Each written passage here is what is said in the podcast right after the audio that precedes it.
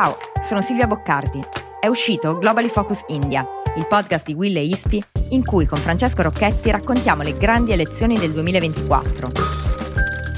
Puoi ascoltarlo ora su tutte le piattaforme audio gratuite cercando Globally Focus India.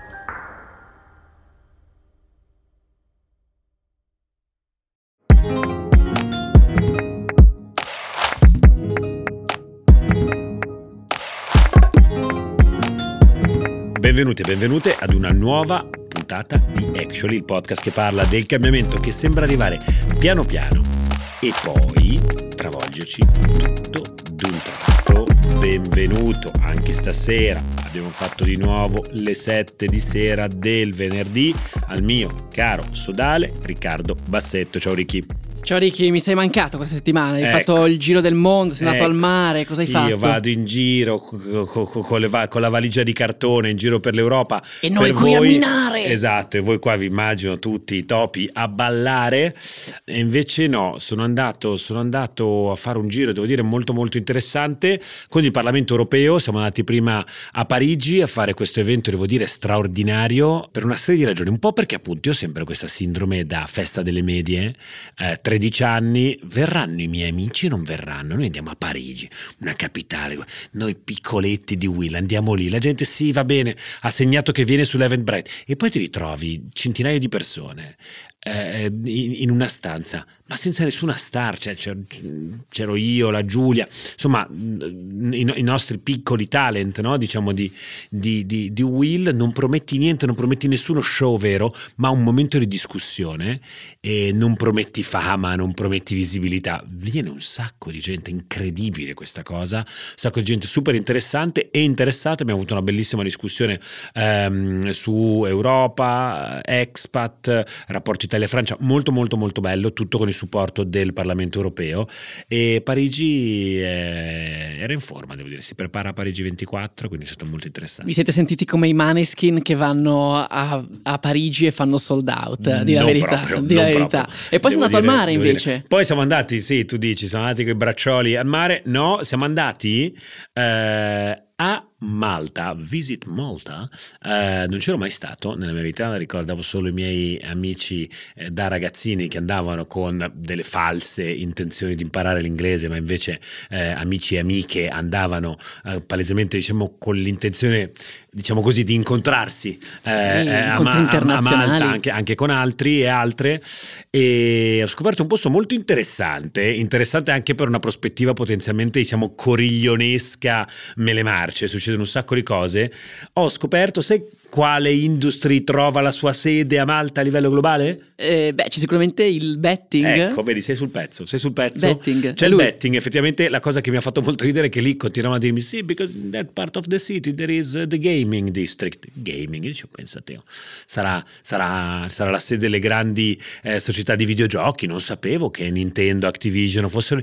Invece no, è proprio betting, betting 365 pare eh, alla base di una serie di complicazioni eh, anche in termini immobiliari eh, eh, lì, una- c'è una piccola bolla immobiliare che stanno covando, molto interessante, anche lì mi ha fatto un corso di formazione per giovani giornalisti per parlare di cose europee in modo innovativo, digitale, eravamo io e sono rimasti giù ancora eh, Paolo e Zaff a spiegare un po' come, come gira, come gira questa rumba. Vi ho visti, vi ho Ehm, visti che vi divertivate, ma mentre voi eravate lì, qui è successo Ecco, di tutto. ecco, ecco, a parte che ballavamo chiaramente perché il gatto non c'era. Immagino. Eh, ma eh, non so se tu hai visto cosa è successo, soprattutto io sono stato incollato allo schermo a guardare lo- l'udienza al Senato dei grandi eh, tech CEOs, gli amministratori delegati delle grandi aziende tech, tendenzialmente grandi aziende mh, di, mh, che fanno piattaforme e social media, che sono stati appunto richiamati dal Senato per parlare delle loro azioni per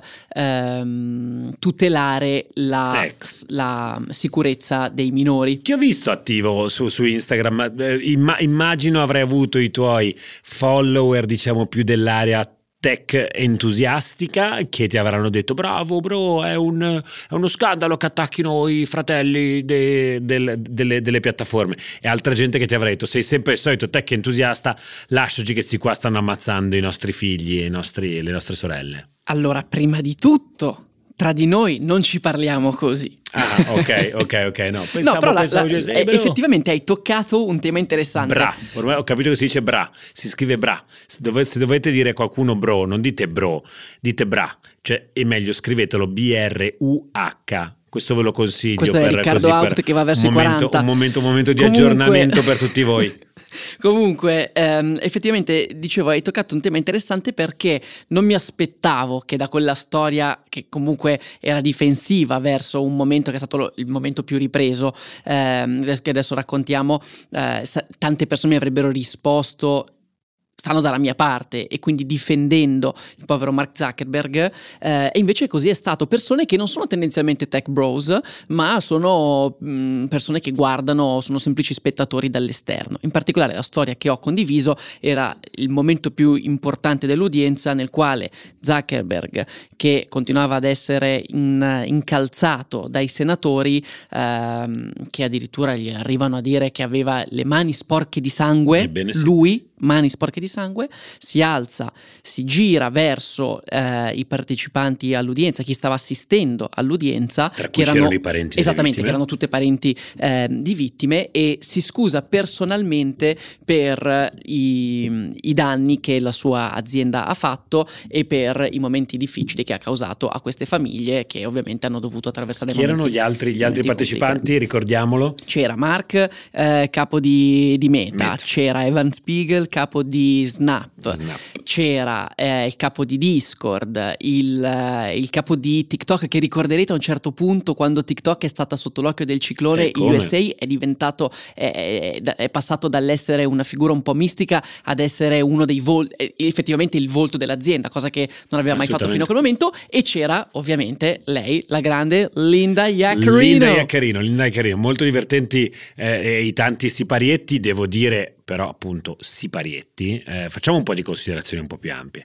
Ah, la questione Siparietti, questi senatori si prendono questi momenti di gloria, sotto elezioni poi non ne parliamo, per andare virali su, uh, uh, um, su, su, su tra l'altro, quelle stesse piattaforme che stanno uh, attaccando e in una fase in cui tra l'altro ricordiamo le elezioni negli Stati Uniti per molti di questi significano anche momenti di fundraising, gente che sta cercando soldini e quella cosa lì è proprio un bel momento, no? Immagina, immagina quel senatore, come si chiama? Graham, giusto? Immagina il senatore Graham quante miliardi di visualizzazioni ha fatto quel video e quanto sicuramente questo possa diventare un, un, diciamo, un momento per sviluppare la propria piattaforma politica anche con possibili eh, finanziatori. Questo è un primo, un primo aspetto. Uh, un secondo aspetto, un po' macchiettistico devo dire, è stata la posizione e non vogliatemene cari amici e amiche di ex che a volte ci ascoltate, non è una, una cosa uh, ad personam, anzi però è stata divertente e lo capisco in chiave chiave dialettica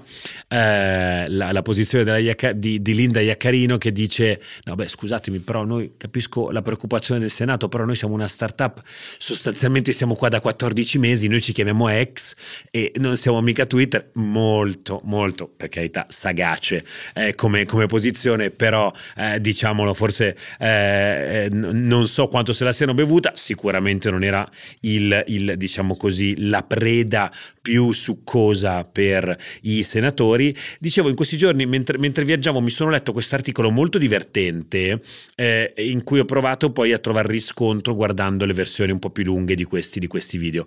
È questo eh, um, articolo che è stato pubblicato dalla ex responsabile delle politiche giovanili di Meta, appunto, quindi una persona che lavorava esattamente su questi, su questi dossier.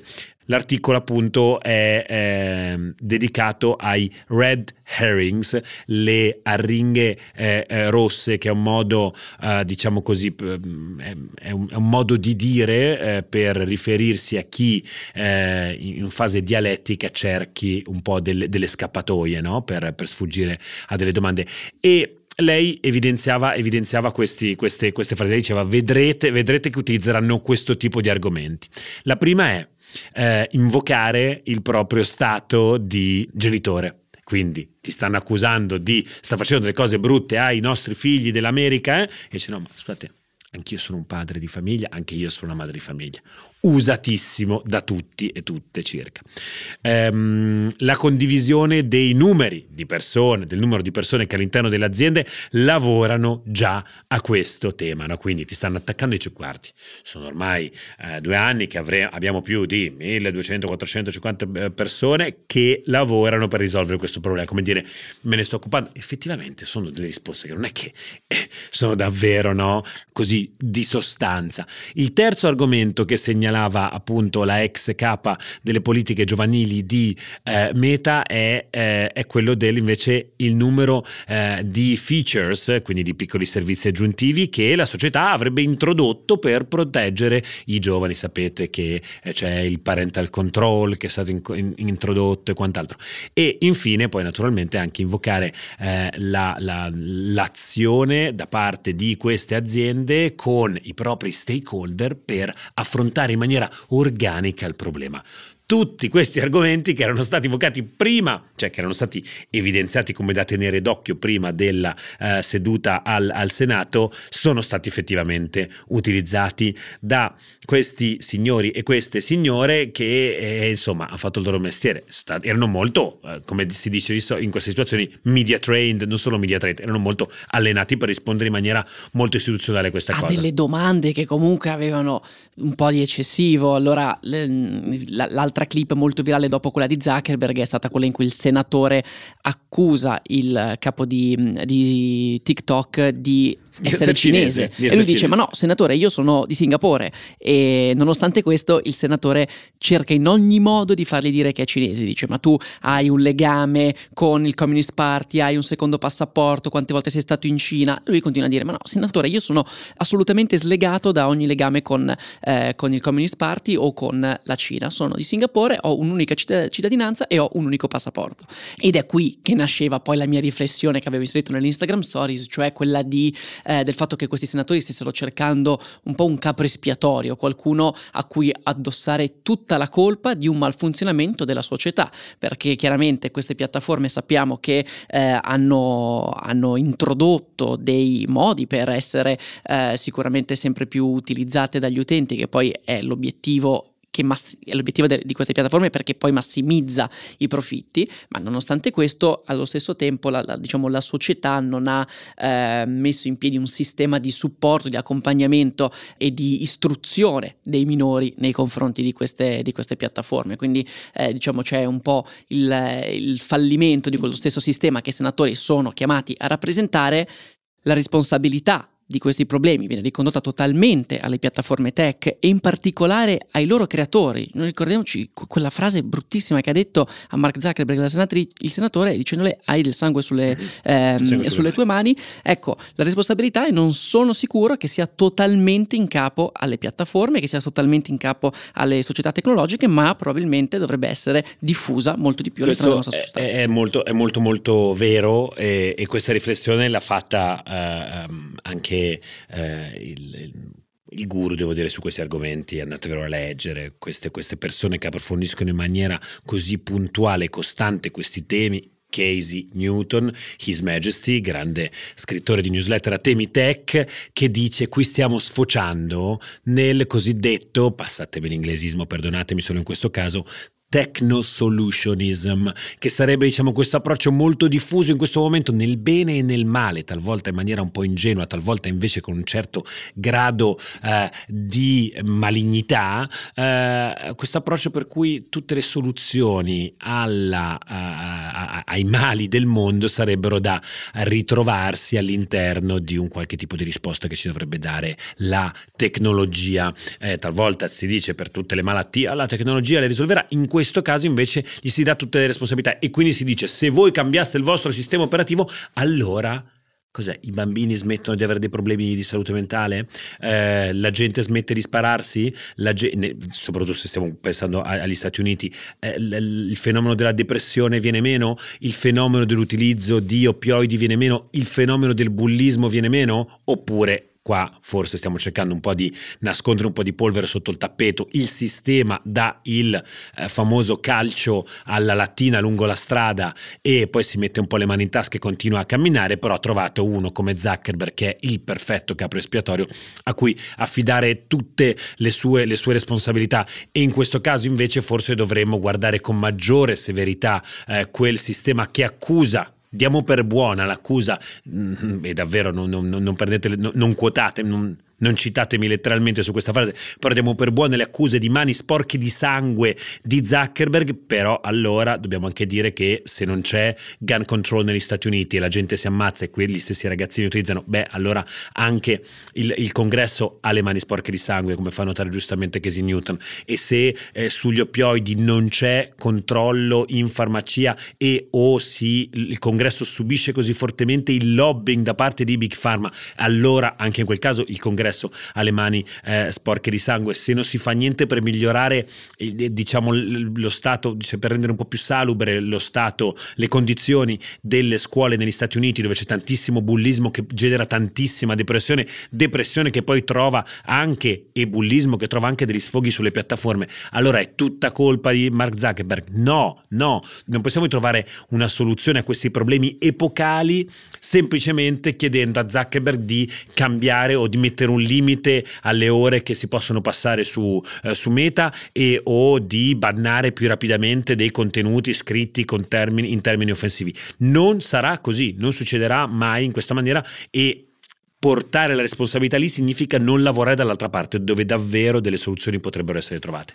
Questo penso, questo credo che sia anche un po' il dramma di questo momento. Tema gigantesco, seguitelo, interessante, non è solo americano, tra l'altro, almeno questo dobbiamo dirlo. Anche perché poi il messaggio che passa è tutte le piattaforme fanno male ehm, e per, per, la maggior parte di questi, di questi strumenti che tu hai citato non sono strumenti cattivi di per sé, ma se vengono utilizzati male poi hanno delle conseguenze eh, molto negative. Penso alla puntata di Mele Marce, la prima puntata della seconda stagione di Mele Marci in cui parlate di oppioidi, gli oppioidi sono degli strumenti uh, super efficaci per trattare alcune patologie, ma poi se vengono utilizzati male creano l'epidemia um, che, sta vivendo in questo momento, che stanno vivendo in questo momento gli Stati Uniti. Allo stesso modo pensate quanto bene ha fatto la uh, tecnologia e queste piattaforme anche per quelle stesse fasce d'età che poi ne hanno subito le conseguenze più gravi, cioè i minori. Pensate all'impatto che ha avuto sulla scuola, sullo studio, sull'apprendimento, sul, eh, sul poter essere connessi anche a distanza, sul, sull'inclusione di persone che magari vivono anche in zone più periferiche e che possono rimanere in contatto magari con i propri compagni di, di, di scuola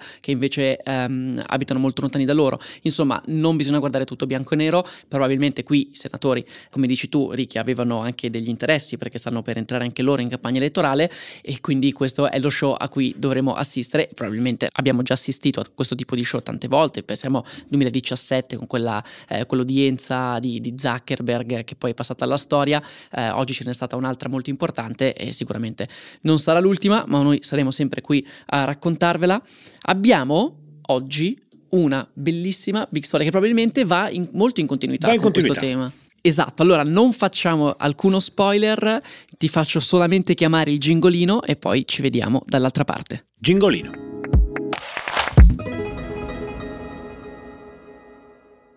E allora, eccoci qua, dall'altra parte sulla curva giusta dell'ellissi.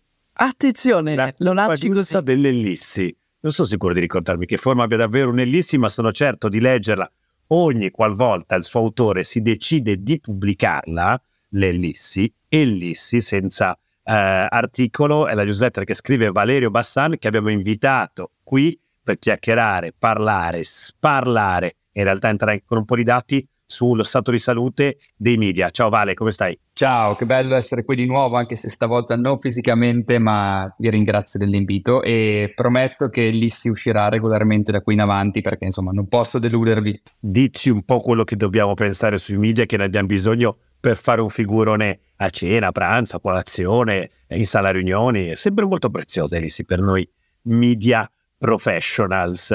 Allora, il momento è caldo, possiamo dire, Ricky, no? Eh, ti abbiamo chiamato perché? Perché sono un po' di settimane, forse un po' di mesi, che appunto la banda delle newsletter sul mondo media, ma anche i dati che, eh, finanziari e non solo, che sono dal mondo media, americano che guardiamo sempre un po' così con l'orecchio a terra perché sempre dici cavolo se sta succedendo una cosa lì poi la solita storia dello starnuto che poi di qua becchiamo, di qua becchiamo l'influenza eh, se ne è parlato molto si parla di una sorta di crash del mondo, del mondo media un momento di crisi un momento di reshuffle per dirla con il titolo di una newsletter che ho letto in questi giorni e allora ti abbiamo chiamato un po' male per dire che aria tira nel digital media in questo momento?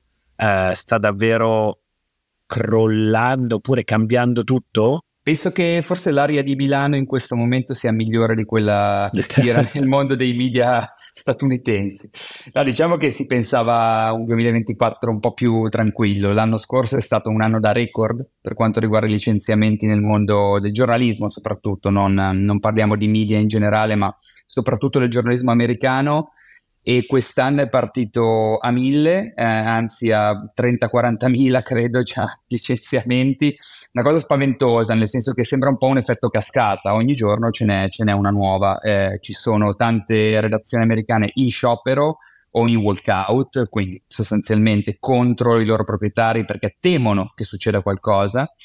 E ci sono soprattutto licenziamenti già avvenuti in gran numero ne abbiamo visti a Insider, ne abbiamo visti a Los Angeles Times, inaspettati, eh, ne abbiamo visti in diverse publication e eh, è successa una cosa, insomma, settimana scorsa, un po' il tema caldo di cui stanno parlando tutti, ovvero la chiusura di The Messenger, eh, il messaggero, questo, questo nuovo sito di informazione generalista che è lanciato otto mesi fa con ambizioni incredibili da un vecchio magnate dei media che ha avuto diverse esperienze anche di discreto successo, di buon successo, eh, Finkelstein che però ha diciamo, eh, bruciato 50 milioni di capitale in otto mesi ponendosi obiettivi molto ambiziosi che quasi tutti dubitavano all'inizio che non è riuscito assolutamente a raggiungere. Eh, si pensava a una redazione di 500 persone, lui ne ha assunte circa 300 e, e l'altro giorno le ha licenziate tutte. Eh, tra l'altro persone che venivano da, da, editoria molto riconosciuta, dal New York Times, da The Athletic, da Gizmodo, eh, editor in chief, aveva preso veramente dei talenti pazzeschi e, e li ha lasciati tutti a casa senza severance pay, quindi proprio senza nessun paracadute eh, un modo di fare che oggettivamente ha lasciato tutti un po' basiti, ecco.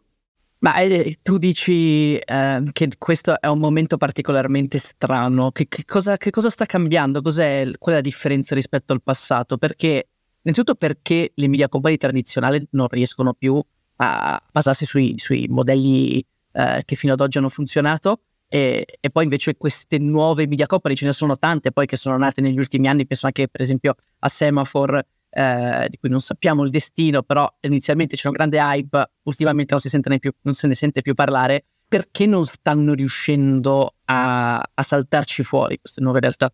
Guarda, lui, il fondatore di The Messenger, ha parlato di, eh, ha detto economic headwinds, quindi venti contrari dell'economia, ok? Quindi ha detto che la colpa fondamentalmente era la congiuntura. La verità è che The Messenger è un po' un esempio che ci racconta anche tanto di tutto il resto, perché? Perché nasce come ehm, media generalista che vuole trattare un po' tutti i temi, tecnologia, sport, tanta politica, no? perché lui viene da lì, da The Hill, quindi Washington. La, l'ambizione di The, di, eh, di The, Messenger era quella di avere 100 milioni di utenti al mese, quindi basandosi molto sul traffico, ancora sulla pubblicità, sui banner, quindi sui grandi numeri, eh, non tanto sul paywall e non su, quindi sugli abbonati eh, è, una, è, una, visione molto ancorata al passato eh, e questo per rispondere alla tua domanda, diciamo le, le start-up media digitali che stanno soffrendo di più sono quelle che hanno un modello di business molto eh, advertising centrico e, e, questo perché? Perché nel 2010, negli anni 10 abbiamo visto una crescita molto importante della pubblicità online, quasi continua. Ovviamente ne hanno beneficiato più le piattaforme social dei giornali, Google eh, e, e le piattaforme social, i giornali in minor modo, però comunque eh, c'è stato un boom del digital advertising negli ultimi dieci anni, insomma. Poi nel 2020 col Covid invece c'è stato un boom delle, degli abbonamenti.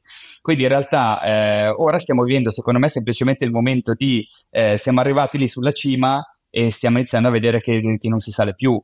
E chi ha fatto investimenti troppo onerosi o chi ha assunto una mentalità troppo di crescita o di ottimismo banalmente, ora ne sta pagando in modo peggiore le conseguenze chi è stato più cauto, chi ha avuto progetti più di nicchia, chi si è basato su una community magari non enorme, ma grande abbastanza per, eh, alla fine ha resistito. Quindi secondo me c'è proprio un tema di eh, visione eccessiva, ma in realtà anche Meta, se vogliamo, no? ha, ha, avuto, ha avuto grandi, grandi, crescite poi le ha pagate un po', un po nel tempo.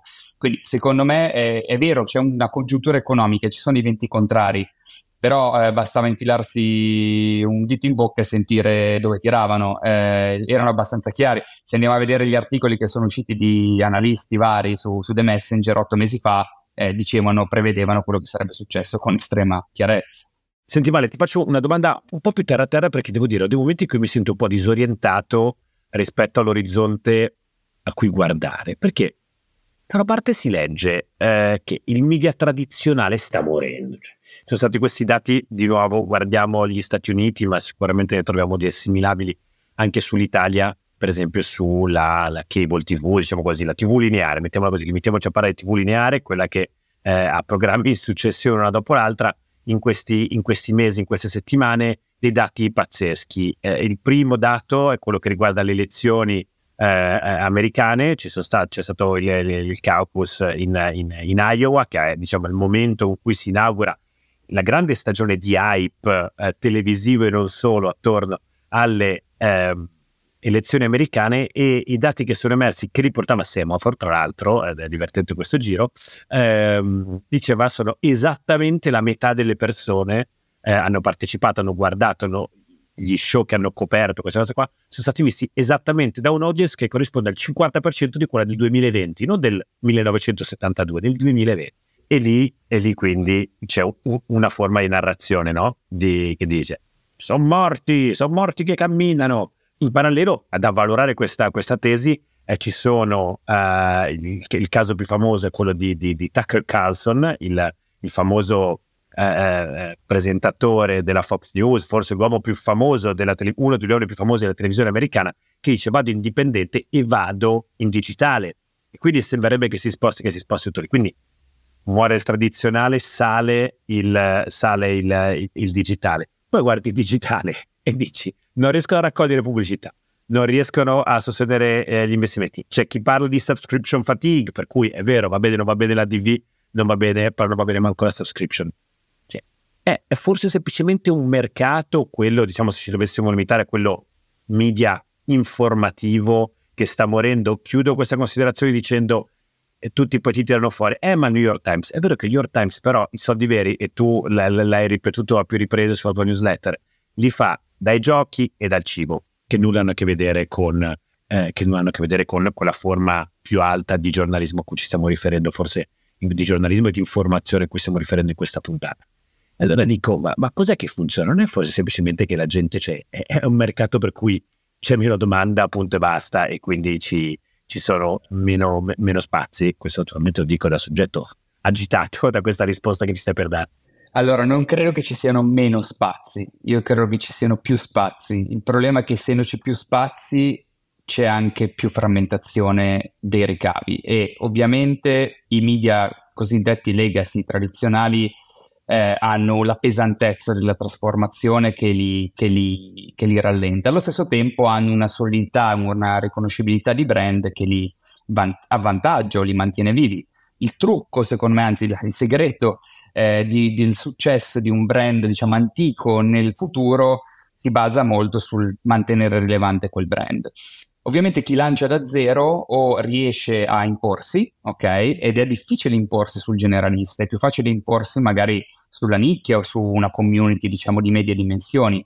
E poi c'è chi, come The Messenger che citavamo prima, eh, non riesce a crearsi un brand. Analizziamo velocemente quel caso, cioè loro si sono presentati intanto come generalista in un mondo già affollato, no? l'affollamento è reale, eh, come un pachiderma, no? quindi portandosi dietro tutti i difetti del, della, della, newsroom, della redazione tradizionale in un mondo che ormai è molto più composto da creator singoli con i loro canali e, ehm, e, di persone che si creano una propria dieta mediatica. E allo stesso tempo si sono presentati come, come diciamo antidoto alle news biased, no? loro hanno sempre detto siamo unbiased In realtà quella è una startup che ha raccolto 50 milioni da mega donor eh, di ambito repubblicano, il fondatore è un caro amico di Trump, quindi è, è quella narrazione dell'unbias che in realtà sta, sta, un po' di là, ok? Quindi le persone probabilmente hanno anche eh, notato e forse non hanno, si è capito che non c'è un vero mercato per quel tipo di giornalismo di centrodestra, ecco, se vogliamo dirlo, eh, dirlo così, negli Stati Uniti. Quindi c'è un doppio tema qui, no? c'è un tema di, di troppa grandezza, quindi banalmente quello non funziona, e allo stesso tempo forse anche di poca chiarezza editoriale. Io devo dire quello che vedo, e per rispondere alla tua domanda, sì, c'è spazio, c'è spazio quando il rapporto tra chi fa e, e chi eh, riceve è molto trasparente, è molto, è molto comprensibile. Eh, a volte è difficile spiegare un brand editoriale che valore aggiunto può portare nella vita di una persona.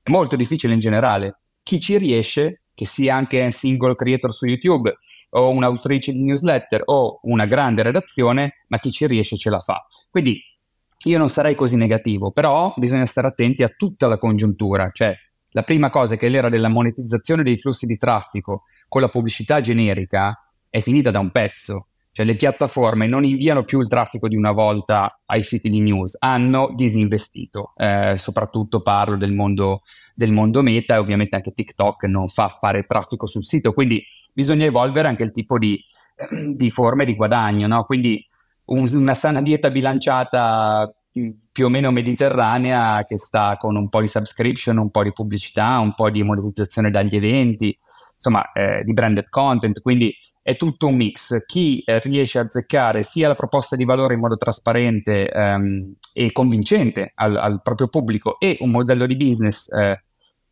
aggressivo ma cauto, non so se mi spiego, quindi aggressivo nell'essere diversificato ma cauto nello fare più passi troppo lunghi, eh, può provare a stare in piedi. Ovviamente esiste la difficoltà di base che è un mercato che parlando di news e in particolare in un contesto eh, della realtà in cui diciamo eh, siamo pervasi da una grande negatività eh, che ci sembra forse più grande che in passato, in realtà eh, la storia ci insegna che è tutto ciclico, no? però non è un periodo storico esattamente semplice e, ehm, e quindi quando si parla di monetizzare un media ovviamente è più complicato, le persone giustamente eh, cercano anche più intrattenimento perché il ciclo delle notizie è veramente deprimente, no? quindi eh, non è per niente facile, è un po' contro ai, ai venti, ecco, però appunto sapere se si sa che i venti vanno in una direzione bisogna anche saperli governare in qualche modo.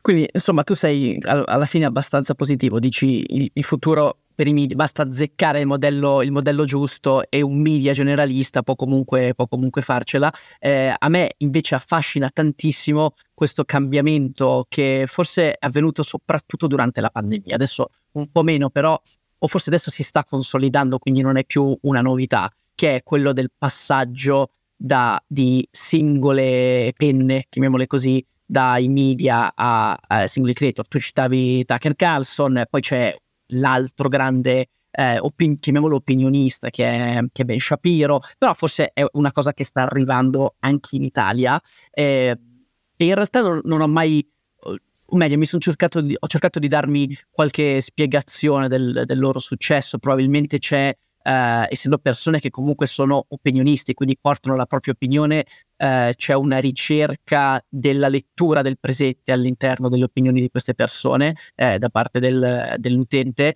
però mi chiedo, funzionano? Funzionano davvero?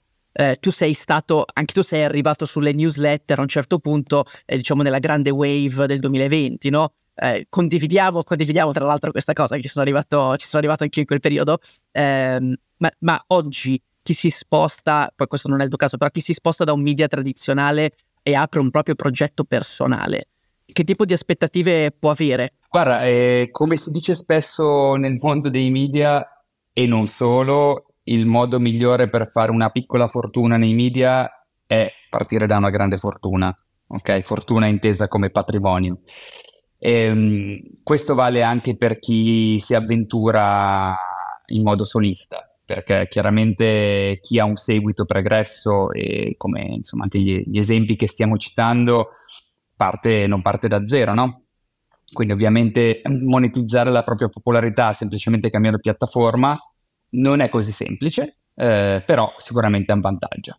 Quindi quello che io credo sia giusto dire, onesto dire, è che non, eh, non è una strada semplice quella di andare da soli, non lo è per nessuno, ma lo è un po' più, un po più facile, diciamo, un po' più facile per chi parte da una posizione di vantaggio.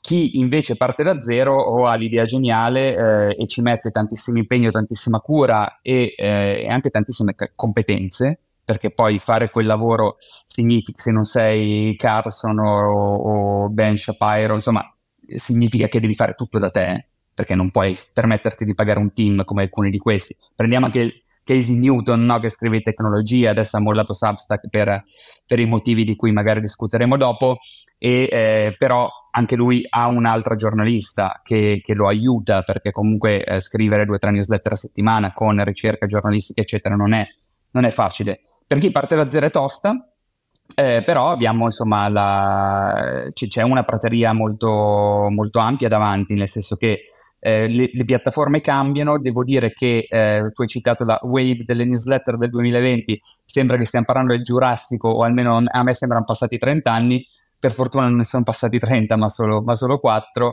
però è vero che mh, mm, le cose cambiano spesso, quindi io devo dire che i creator, i divulgatori, i giornalisti che provano a fare una cosa nuova nel momento in cui la piattaforma promuove quel tipo di contenuto, eh, riescono a crearsi un buon seguito in poco tempo. Vedo che c'è qualcuno che lo sta facendo su Threads, per esempio, sta provando a coltivarsi lì, eh, perché quella piattaforma ha delle dinamiche interessanti che Twitter X non ha più. Oh, eh, 130 milioni, eh, diceva ieri Zuckerberg. 130 milioni di utenti attivi, mica male alla fine. Eh, lì bisogna capire perché in, eh, in, America c'è stata molta, c'è già una fatigue importante su Threads, sembra. Noi siamo ancora nella fase di, insomma, di innamoramento, eh, però vediamo, vediamo come va. Ovviamente è una piattaforma che non ha del, un tratto distintivo così peculiare, se non un meccanismo di crescita iniziale molto forte perché ti spinge a seguire su, su Threads tutti quelli che già segui su Instagram, no? Quindi chiaramente io, per esempio, che non ho un grande seguito su Instagram, ho quasi 1000 follower, 900 follower su Threads. In, ho, ho, ho threadato, se si dice così, quattro volte in un mese, però come sono arrivati? Sono arrivati perché le persone mi hanno seguito per buona fede o semplicemente per pigrizia. Quindi i meccanismi di crescita, anche quelli di Substack, poi dopo un po' si interrompono e le piattaforme devono campare di qualcos'altro. Vediamo, vediamo un po'. Sai cosa vedo? E qua ti faccio anche questa, questa domanda, perché questo, questa riflessione che fate voi un po' da un analista del mondo media, l'altro comunque una persona che lavora dentro un'organizzazione media, però poi anche, anche il suo progetto solo, come la realtà è che, eh, i, ed è una cosa che io provo a fare il più possibile da quando ho più responsabilità dentro, dentro a Wiz e Cora, la realtà è che le grandi organizzazioni hanno tantissimo da imparare dai, dai creator. No, non so quanto sia vero il contrario, eh, mentre invece siccome l'approccio di eh, co- così contenuto centrico e così frugale eh, con cui lavora il creator, chiaramente mutatis mutanti, le cose cambiano per tenere in piedi una macchina più grossa, servono più risorse, bla bla, è, è, pazzesco. E da questo punto, e quindi strutture di coste snelle, tant'è sono quelle che ti portano poi a guardarti quei dannati video alla fine dell'anno di sti youtuber che ti dicono quanti soldi hanno fatto, ma il tema non è mai quanti soldi hanno fatto, ma con quali margini hanno fatto quei soldi, che è il grande tema, cioè qua i fatturati puoi pure farli crescere e metterti a lavorare più in una chiave di, di, di concessionaria pubblicitaria, agenzia, quant'altro, però il vero tema poi sono, sono, sono, sono, i margini che sono la grande sfida secondo me della industry e, e, e lì c'è tantissimo da imparare. Credo che la variabile impazzita da questo punto di vista devo dire, potrebbe essere e che potrebbe aiutare tantissimo le eh, newsroom più strutturate o le organizzazioni media a cambiare, è oggettivamente è l'intelligenza artificiale. Cioè, l'intelligenza adesso tu parlavi, tu parlavi della preparazione di tre, il lavoro giornalistico che c'è di preparazione dietro a tre newsletter, ma togli le tre newsletter, mettici dieci podcast, mettici che poi devi preparare le scalette per tre eventi, adesso penso tipo il lavoro che facciamo noi, no? Uh, oppure le domande per quattro ospiti, tecniche preparate e quant'altro. Piccole cose, vi continuo a dire. Non vedo ancora, per fortuna, all'interno della nostra organizzazione, grandi capacità di totale sostituzione in questo momento del, del contributo umano, ma invece il contributo, il tempo che può liberare oggi l'intelligenza artificiale all'interno di queste delle, delle organizzazioni come nostre è gigantesca e ci può riportare a concentrarci molto di più su, quel, su quell'essenza vera, importante che è il contenuto, che è quella su cui si dedicano al 100% i creator, cosa che invece le organizzazioni talvolta si dimenticano di fare. Questa così è un po' la riflessione che ho fatto in questi giorni, eh, guardando anche un po' di, un po di, un po di software costosi di, di, di intelligenza artificiale per capire cosa ci potremmo fare. Sì, allora quello sarà una frontiera ovviamente super interessante, io anche quella la vedo con discreto ottimismo, spero di non essere smentito. Eh, come dici tu, libererà spazio, aiuterà con i prelavorati, aiuterà con le traduzioni, aiuterà con magari delle idee creative, perché no, per quanto sappiamo che creativa non è, ma è sequenziale. Detto questo però ci può magari portare a ragionare in un altro modo su un contenuto, parlo da creatore di contenuti.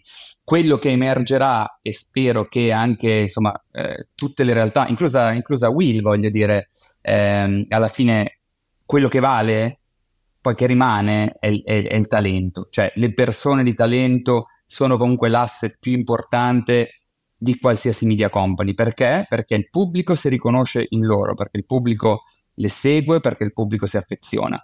I brand sono forti, ma non sono più forti come un, come un tempo, no? possiamo dircelo chiaramente. Quindi eh, qualsiasi brand, anche quelli più centenari, eh, svuotati di, del talento interno o comunque mh, non rie- che non riescono a comunicare quel talento nel modo giusto, eh, rischiano, rischiano, di svuotare di senso anche il proprio, il proprio, marchio. Ecco, quello è un po' l'inizio e la fine. Cioè, secondo me, secondo me la parola chiave eh, che va associata sempre agli AI è proprio il talento umano e non lo dico per, eh, come dire, nostalgie, cioè, lo dico perché ci credo al 102%. È veramente anche il talento nell'usare le AI, no? Banalmente quello, le competenze e il talento. Però la testa fa tutta la differenza e poi le persone alla fine si affezionano a un volto vero. Eh, magari, magari pizzelato, ma, ma, ma un volto.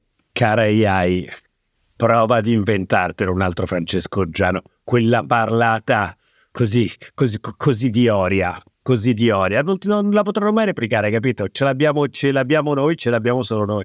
Lui e, e tanti altri e tante altre eh, persone che, che, che, abbiamo, che abbiamo qui dentro che stanno avendo successo clamoroso. Andate a visitare il nostro profilo TikTok per vedere una piccola rivoluzione. Così, autoreferenziali, però vi invito a, a farlo perché capirete di cosa sto parlando. Sì, poi questo eh, si lega sempre alla, alla possibilità di un, di, di un, volto di lasciare, di, di, portarsi dietro la propria, la propria fanbase. Eh, comunque, io quello che in realtà mi porta a casa da, da, questa conversazione con Valerio è il fatto che la chiave per il successo è capire il giusto balance tra i diversi modelli di business. E da questo punto di vista recentemente chiaramente abbiamo lanciato la nostra membership, si sta diventando sempre più grande, è una cosa su cui stiamo puntando sempre di più, eh, su, su, cui Ricky mi chiama alle 3 della mattina eh. perché ha delle idee. Bugia, bugia. Anche in questo caso lasciamo il link per, per iscriversi in descrizione. Vale, grazie mille per eh, essere venuto qui uno ad uno. Stiamo andando a prendere tutte le persone che hanno fatto le prediction per il 2024 e gli stiamo spillolando le, le eh, le, le, prediction che ci hanno, ci hanno fatto in, eh, in, più grandi big story. Quindi ti riaspettiamo molto presto. Sappiamo che hai anche delle grandi novità in arrivo sul fronte tutoriale e quindi tu sai che qui hai sempre le porte spalancate. La prossima volta dal vivo. E allora ci risentiamo presto. Grazie mille ragazzi. Grazie Vale. Ciao ciao. Ciao.